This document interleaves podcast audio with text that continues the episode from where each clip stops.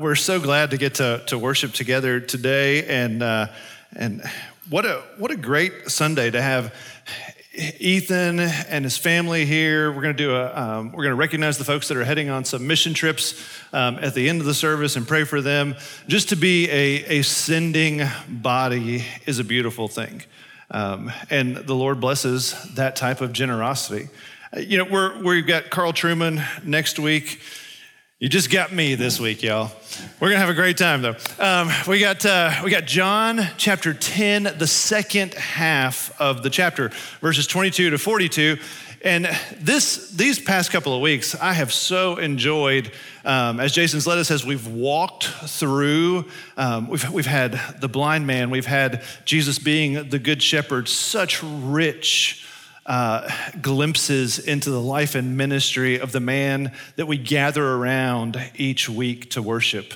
Uh, so let me let me read this passage to you, and uh, and I'll pray, and then we'll dig in. At the time of the feast of dedication, took place at Jerusalem. It was winter, and Jesus was walking in the temple in the colonnade of Solomon. And so the Jews gathered around him and they said to him, How long will you keep us in suspense? If you're the Christ, tell us plainly. Jesus said to them, I have told you, and you do not believe. The works that I do in my Father's name bear witness about me, but you do not believe because you are not among my sheep. My sheep hear my voice. I know them. They follow me. I give them eternal life. They'll never perish. No one will snatch them out of my hand. My Father, who has given them to me, is greater than all, and no one is able to snatch them out of the Father's hand. And I and the Father are one. And then the Jews picked up stones again to stone him, and Jesus answered them, I've shown you so many good works from the Father. For which of them are you going to stone me? And the Jews answered him, it is not for good work that we're going to stone you, but for blasphemy, because you, being a man, make yourself God. And Jesus answered them, Is it not written in your law? I said, You are gods?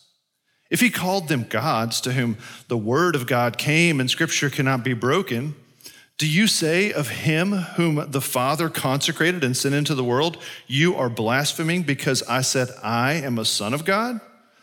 If I am not doing the works of my Father, then do not believe me. But if I do them, even though you don't believe me, believe the works that you may know and understand that the Father is in me and I am in the Father. And again, they sought to arrest him, but he escaped from their hands.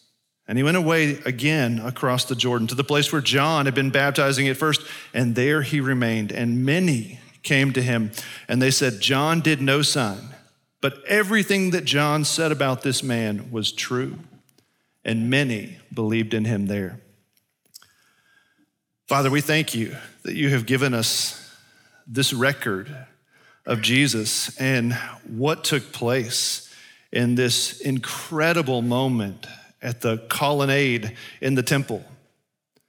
Lord, would you open our eyes to the man himself, the one who loves us more than anyone, the one who gave his life for us. Would you help us to see Jesus in his glory? And may we be compelled to hear and follow. It's in Jesus' name I pray. Amen. You know, this is, uh, this is such a great chapter with so much in it. I'm glad I only have the second half. We'll take an intermission at about noon, and then we'll finish up at the five. Uh, it, it is really such a great passage. So here's what's going to happen. We're going to we're to look at this whole thing, but you're going to have snippets that are given to you. And I encourage you throughout the rest of the day, uh, tomorrow during the holiday, let your mind kind of dance around in some of these beautiful, incredible, deep moments in the life and ministry of Jesus. You know, this this takes place at an interesting time of year. It's winter, obviously. And I'll just underline a few things because I know it's a little bit difficult to see with all these words on the screen. But obviously, it's winter, says so right there. And this takes place at the Feast of Dedication. So this is actually Hanukkah. And some folks say this is the oldest written reference to Hanukkah that exists. Now, I, am not sure if that's, if that's accurate. I did a little digging, and there's some discrepancy, but it is definitely, if not the oldest, one of the oldest references to Hanukkah that exist, and it's in the New Testament. And so, this is not one of the seven feasts that God ordained for all Jews to participate in, but clearly Jesus was participating in the Festival of Lights. So he gathered on the eastern side of the temple at Solomon's colonnade, and he's, he's there and he's walking around. And we don't know if he's with other disciples or if it's just him. And so he, we have this picture of Jesus walking around in the winter. Wonder if he's bundled up. Um, Jerusalem can get cold in the wintertime, and he is there in the temple celebrating the festival of lights.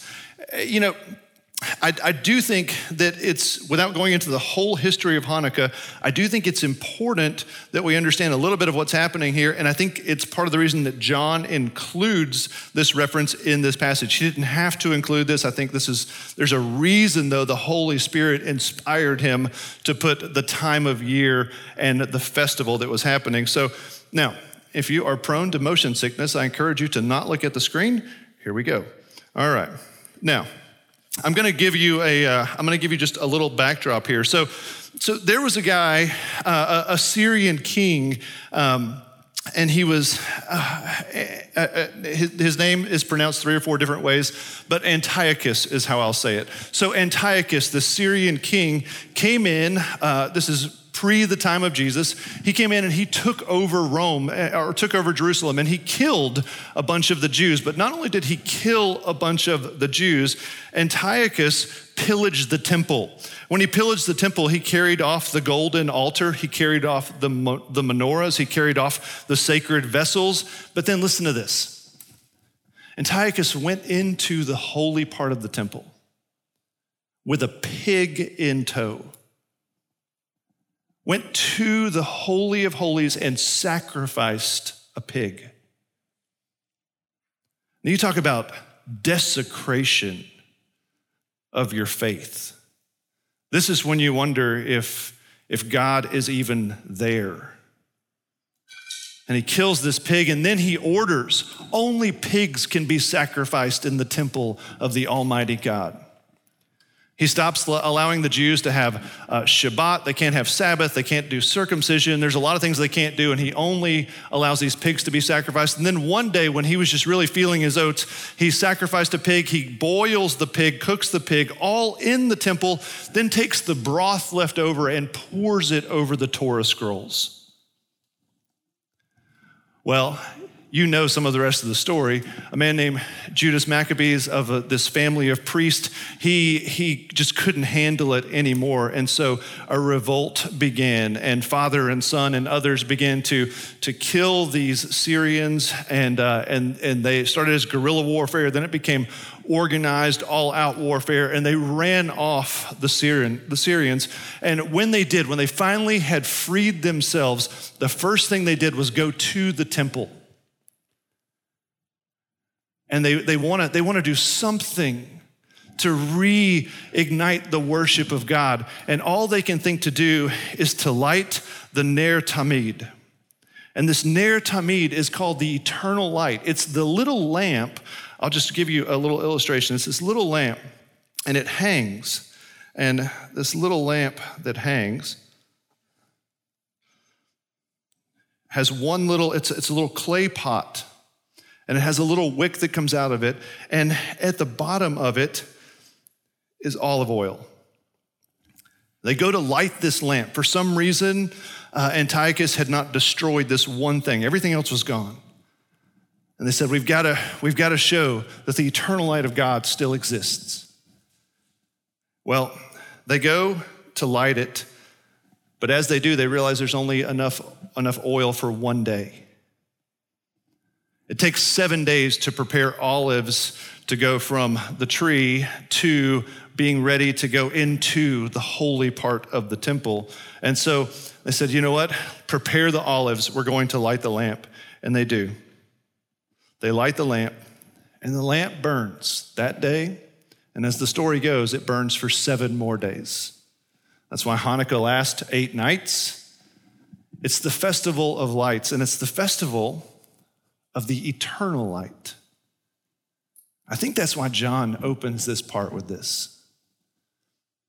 Don't you wonder what was going on in Jesus' mind as everybody's celebrating this great victory over the Syrians and how God sustained them?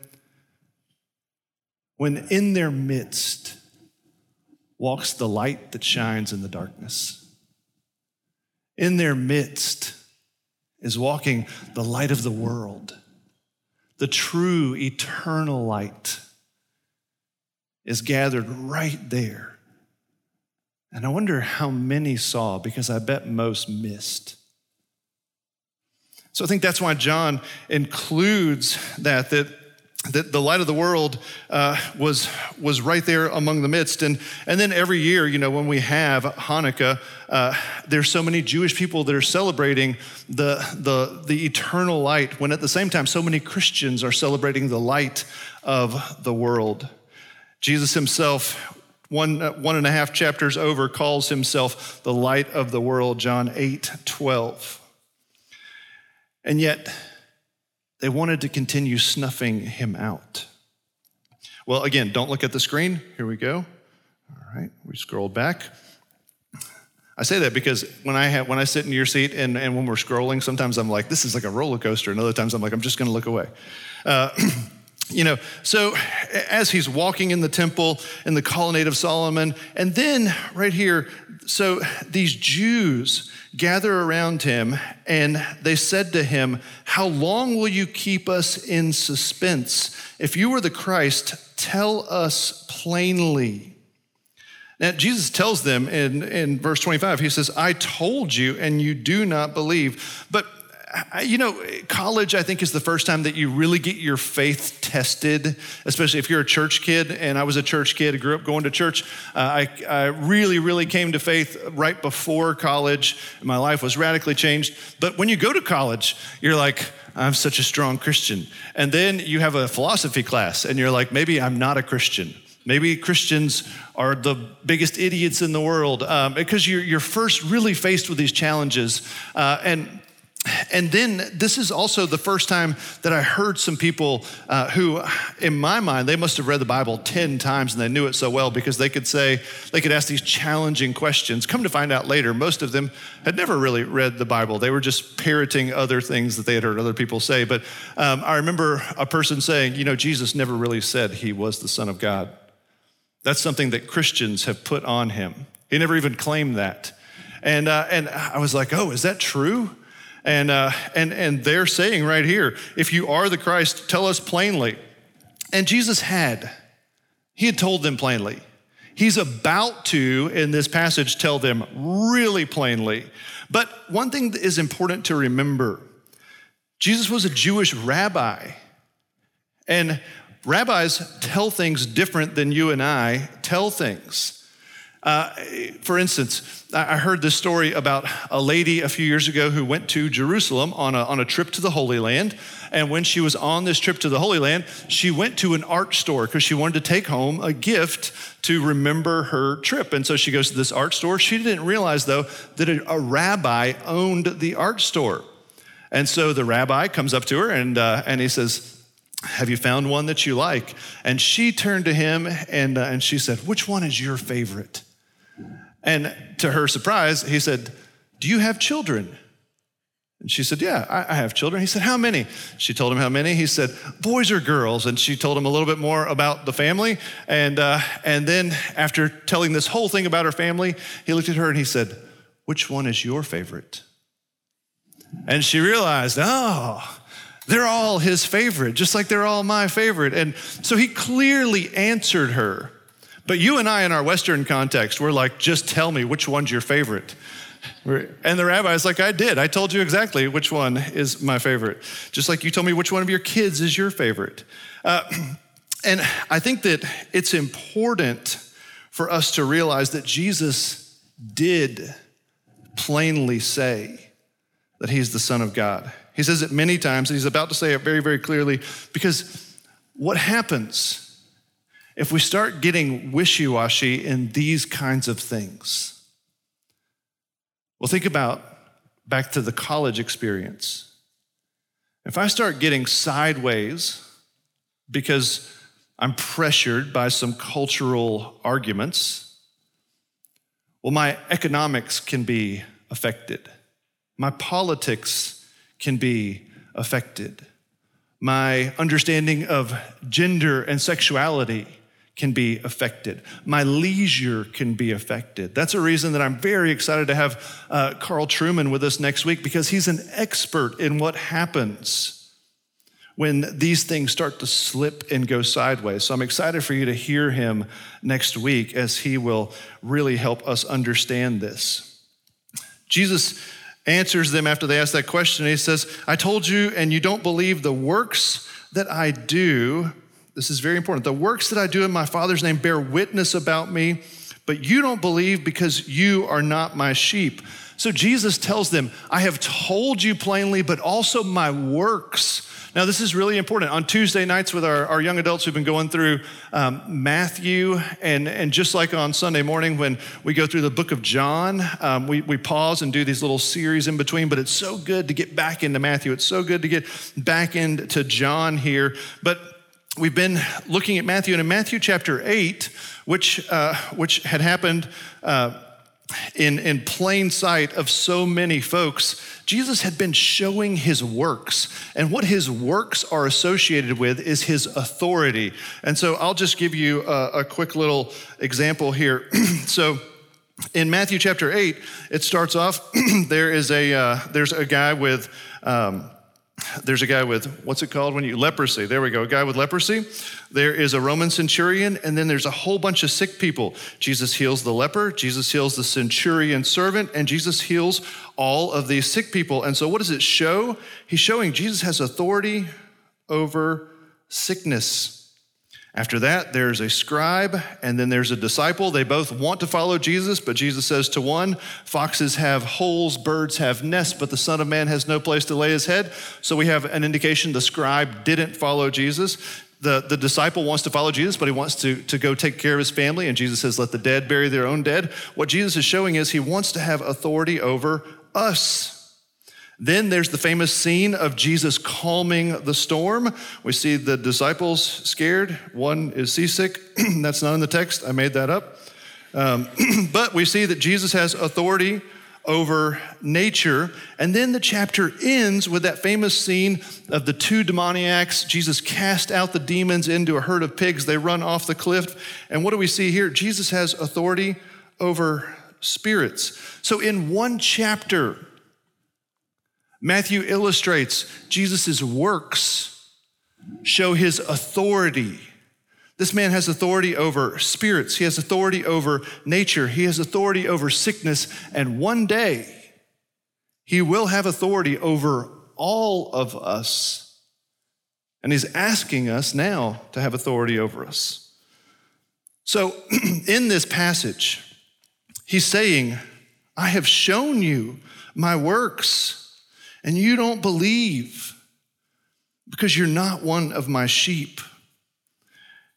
He says some very, very powerful things in the next few verses. I want you to understand that verses 27, verses 27 through 30 are so powerful. I'm going to explain it to you briefly, but let me tell you how powerful they are. Most of the rest of the New Testament when you read Paul's writings, whenever he has a theological teaching moment, he's unpacking a lot of what Jesus said in these few verses.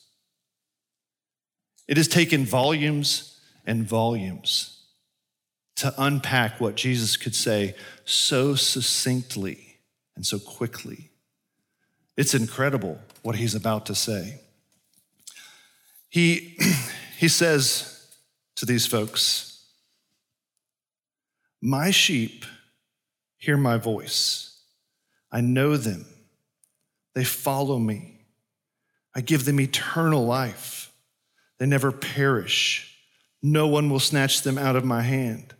My Father, who has given them to me, is greater than all. No one is able to snatch them out of the Father's hand. I and the Father are one. So let's just highlight a couple of things. One, he says, My sheep hear his voice. He says he knows them and they follow him. He gives eternal life, never perish, and then no one will snatch them out of my hand. Then his Father, who has, this is important, given them to him, is greater than all, and no one is able, there's that word again, to snatch them out of the Father's hand. I and the Father are one. You see, there's two sets of hands here. Two sets of hands that Jesus says hold every one of his sheep. I want to just take a second and try to illustrate this for you because I think this is, this is worth drawing out for you. Jesus says that he speaks and the sheep hear his voice. And then the sheep follow. Now, we're following along in the text. Look at these verses 27 through 30. He said, My sheep hear my voice. I know them. They follow me, and I give them eternal life. They will never perish. Now we have to, we have to infer here what, how does that work? Well, let's use John 3:16 for instance. For God so loved the world that what does he do? He gives his son so that everyone who believes in him will not perish, but have everlasting life. And then let's take 2 Corinthians 5 21. For our sake, he made him to be sin who knew no sin, so that in him we might become the righteousness of God. And so, what do we have here? We have Jesus, who we know is holy because he and the Father are one. He is God. And we have our, the sheep, which is us, which are sin. Well, what, is, what happens? Well, God imputes his righteousness on us, takes our sin, and there's this transaction where then we become holy and he becomes sinful. He takes that sin to the cross where sin is then defeated. And at that point, he rises from the dead, and Jesus is altogether holy. He wraps us up in his work. But not only does he wrap us up in his work, look at the text. He says, my sheep hear my voice. I know them. They follow me. I give them eternal life. They'll never perish. No one will snatch them out of my hand. The Father who has given them to me is greater than all, and no one is able to snatch them out of the Father's hand. So, what do we have here? We have the Father who loves us so much that he sent his Son, also wrapping us up. And then in conclusion, Jesus says, And I and the Father are one. And where do we find ourselves? We find ourselves right in the center of this divine love between Father and Son. In these few short verses, Jesus says, I have given everything and I have wrapped them up. The Father has given me and He has wrapped them up. They are wrapped up in our divine love between God the Father and God the Son. And I know that this is not a full, complete picture of the Trinity because the Holy Spirit is not written out, and that's okay. This is good for right now, but there is much more. And that's why Paul spends most of his writings explaining this. But what we find ourselves, if you are a sheep of God, is covered up and the love of the Father and the love of the Son, the love of the Spirit, we are held so deep that we have to have this anthropomorphism of hands holding us because it's impossible for us to understand.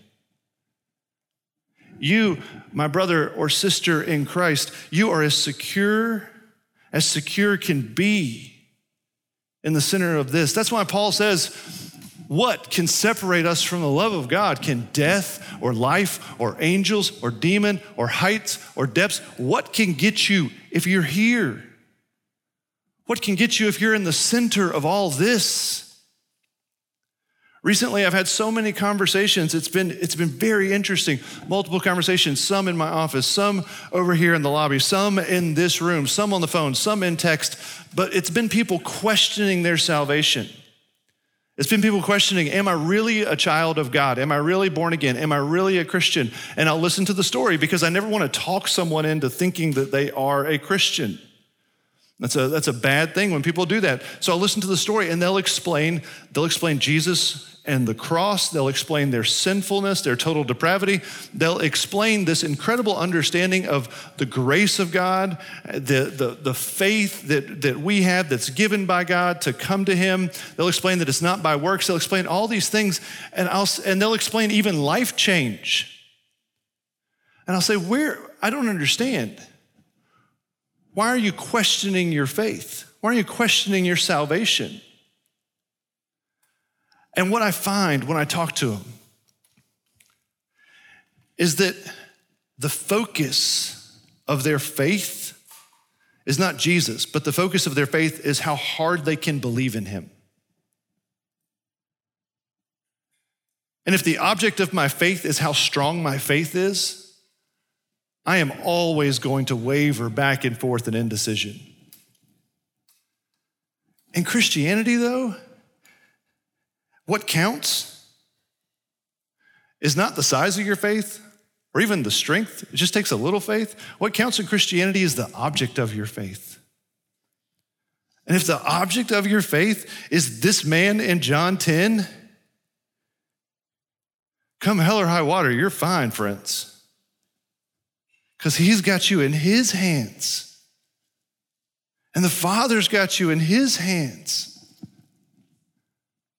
It doesn't get any more secure. You can relax when the waves are crashing into the boat, and you can relax if it's a beautiful Sunday afternoon and you're just hanging with your friends and family. He's got you. Well, as this, this chapter begins to, this, this section begins to wind down, I call this, I call this next scene the Rocky Balboa scene um, from Rocky 4. From Rocky 4 the greatest of all Rocky movies. Although I did think the newest ones were pretty good. Uh, but this is the this is the Ivan Drago Rocky in Russia. They're fighting. This is that scene here in, in some ways. So he has this incredible moment with them, and then what do they do? They pick up stones to stone him. They, they just, they're just so frustrated. The Jews pick up stones again to stone him. They try to kill Jesus so many times. And, and Jesus answers them. I've shown you so many good works from the Father. For which of them are you going to stone me? I just want you to know how brave Jesus is. I think I spent most of my life trying to be brave because at heart i'm just i'm scared of a lot of things my first thought a lot of times is, is fear and so and so i'm like well how do i overcome that well, let's go do that thing jesus was so brave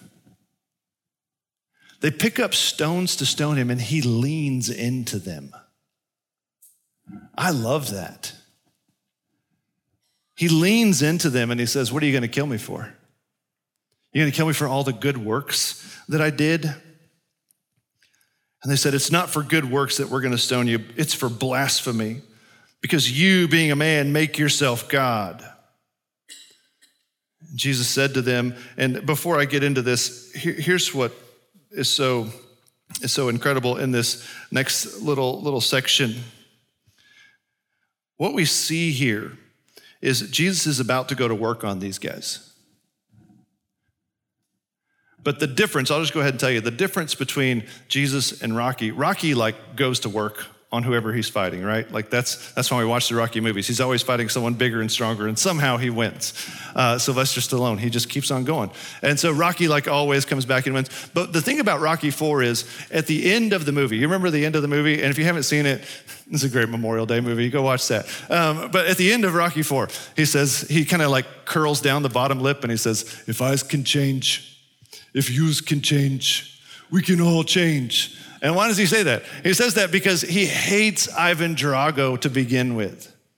And as the fight goes on, he begins to win the hearts of the people. And he has this incredible respect for Ivan Drago, the guy that he's fighting. And everybody at the end, it's this, it's this like really kind of bloody but happy moment where everybody loves each other. Jesus is an incredible fighter, but he never has to realize at the end that, oh, I love them, by the way. The reason he fights for you and for me. And the reason he busts up our lives sometimes is all because he loves. He never realizes at the end, oh, yeah, I love them too. No, he loves us the whole time, and that's why he leans in and engages.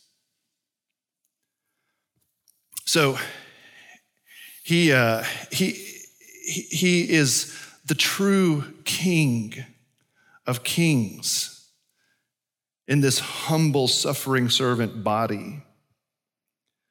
And he leans in. And then he begins to challenge them, and he challenges them using scripture. He said to them, I'm in verse 34 here, he said to them, Is it not written in your law? I said, You are gods. But if he called them gods to whom the word of God came, and scripture cannot be broken, do you say of him whom the Father consecrated and sent into the world, You are blaspheming? Because I said, I am the Son of God? If I'm not doing the works of my Father, then do not believe me. But if I do them, even though you do not believe me, believe the works, that you may know and understand that the Father is in me and I am in the Father. Jesus takes this really interesting psalm and in the middle of people about to stone him, he uses this really interesting and complex psalm in a way that seems so simple. It's like we all should have learned it day one coming into church. I want to show you the psalm. If, you, if you've got a, a, your Bible with you, just flip over to Psalm 82. It is probably not the psalm that, if you're a Bible reading person and you read your Bible this morning, it probably wasn't the first chapter that you picked up this morning and said, ah, I'm a big Psalm 82 fan. I'll go meditate on that one for a minute. Psalm 82, it's so interesting. Uh, in verse 6 is what Jesus quotes to them. He says, they, he said, Are you mad at me because I called myself the Son of God? Doesn't the Bible say you're all gods? Look at it. Verse 6 I said, You are gods, lowercase g, sons of the Most High. So, sons of God. All of you nevertheless, like men, shall die.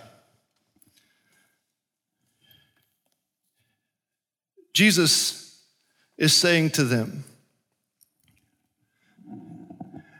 Doesn't the Bible say that you're all highly valued by God? In fact, the same word, God, capital G, and God, lower g, Elohim, is used in Psalm 82 6. But Hebrew is a poor language, meaning that, that there's like not as many words as we have. So each word can have multiple meanings. So Elohim can mean God, capital G, or God, lowercase g, or judges, uh, or, or people in charge, servants of a highest standing. Jesus said, Look at your lives. This is what he says to them in John 10. He said, Look at your lives. You're all sons of God, lowercase, you're, you're all little gods, lowercase g, you're all judges. What he says to them in that moment is, and your life is a mess. Look at you on your best days. Really examine yourself. He says, so how much more when you look at my life and my works can I say that I'm the Son of God? And then he begs them. Essentially, he says to them, Look, I know you don't like me. I don't meet your expectations in so many ways. And you know what? We'll deal with that later. Just look at my works and believe. And I realize that the Lord has not met so many of your expectations. I know He hasn't.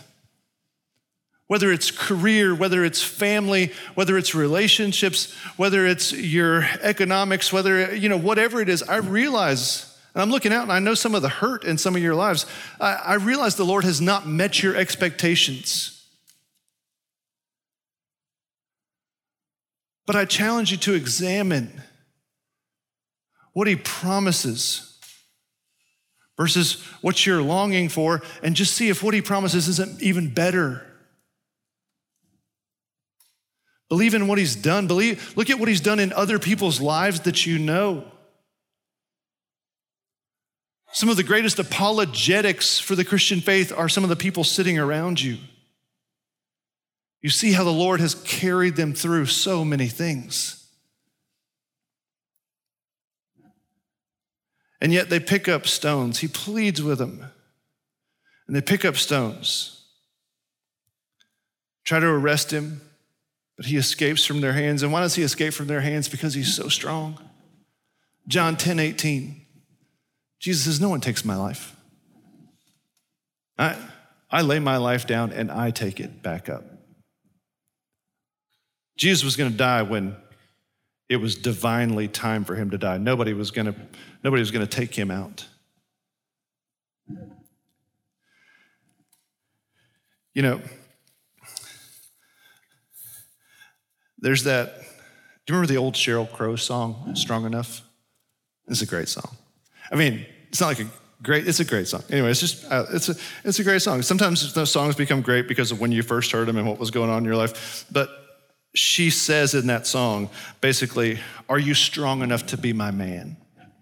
You remember that? And then she says, When I've shown you that I just don't care, when I'm throwing punches in the air, when I'm broken down and I can't stand, would you be man enough to be my man? She divulges in the song that she's a mess. But the last line of the song is, Please don't leave. I think what we see in John chapter 9 with the blind man, what we see in John chapter 10, the good shepherd, what we see in John chapter 10, the second half, this bold, strong man who's confronting these folks who eventually will go to the cross of his own accord and will rise again of his own accord. He is strong enough, and he's the only one who's strong enough. After this, he heads back near Bethany. He does ministry. Many people believe. But I think it would be good for our minds to rest on the hands that uphold the sheep. Look with me, if you would, in Isaiah 49. This is a good word for all of us, whether you've been walking with the Lord for years and years, or whether the Lord's working on your heart and you're considering starting to walk with Him today. In verse 14 of Isaiah 49, it says, But Zion said, The Lord has forsaken me, the Lord has forgotten me. Can a woman forget her nursing child, that she should have no compassion on the son of her womb? Even these may forget, yet I will not forget you.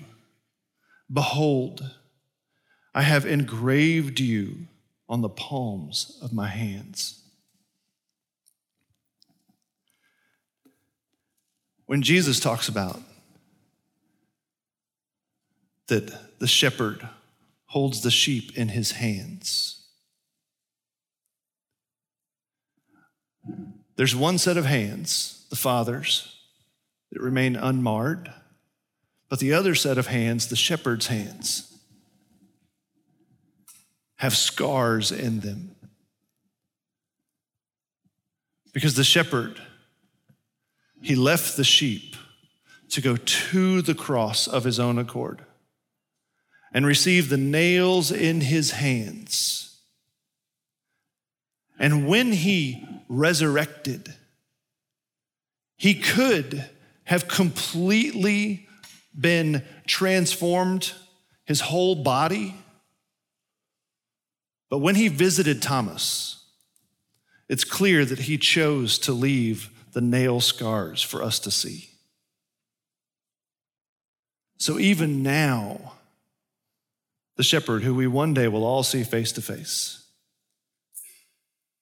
has his palms pierced for our transgressions. In a very real sense, our names have been engraven on his hands. And so, my encouragement if you are a follower of the Lord, if you've heard his voice and follow him and he has called you and by his grace he has saved you, is to take a deep breath and truly trust him with your life. You can run around and fret all you want, but if you're in his hands, what's the point? And if you're not yet there, I would just ask you, what is it that you're trusting in? And is that thing good enough to keep you forever? Or will it just be a momentary comfort? And in the next week or two, you'll be looking for something else to hold you in its hands. Let's pray. Father, I thank you so much for this word. Jesus is so good, so strong. Lord, he is to be praised. I thank you that on his palms, our names, the names of his sheep, were engraved on his hands. Lord, would you help us to stop wrestling, to stop fighting?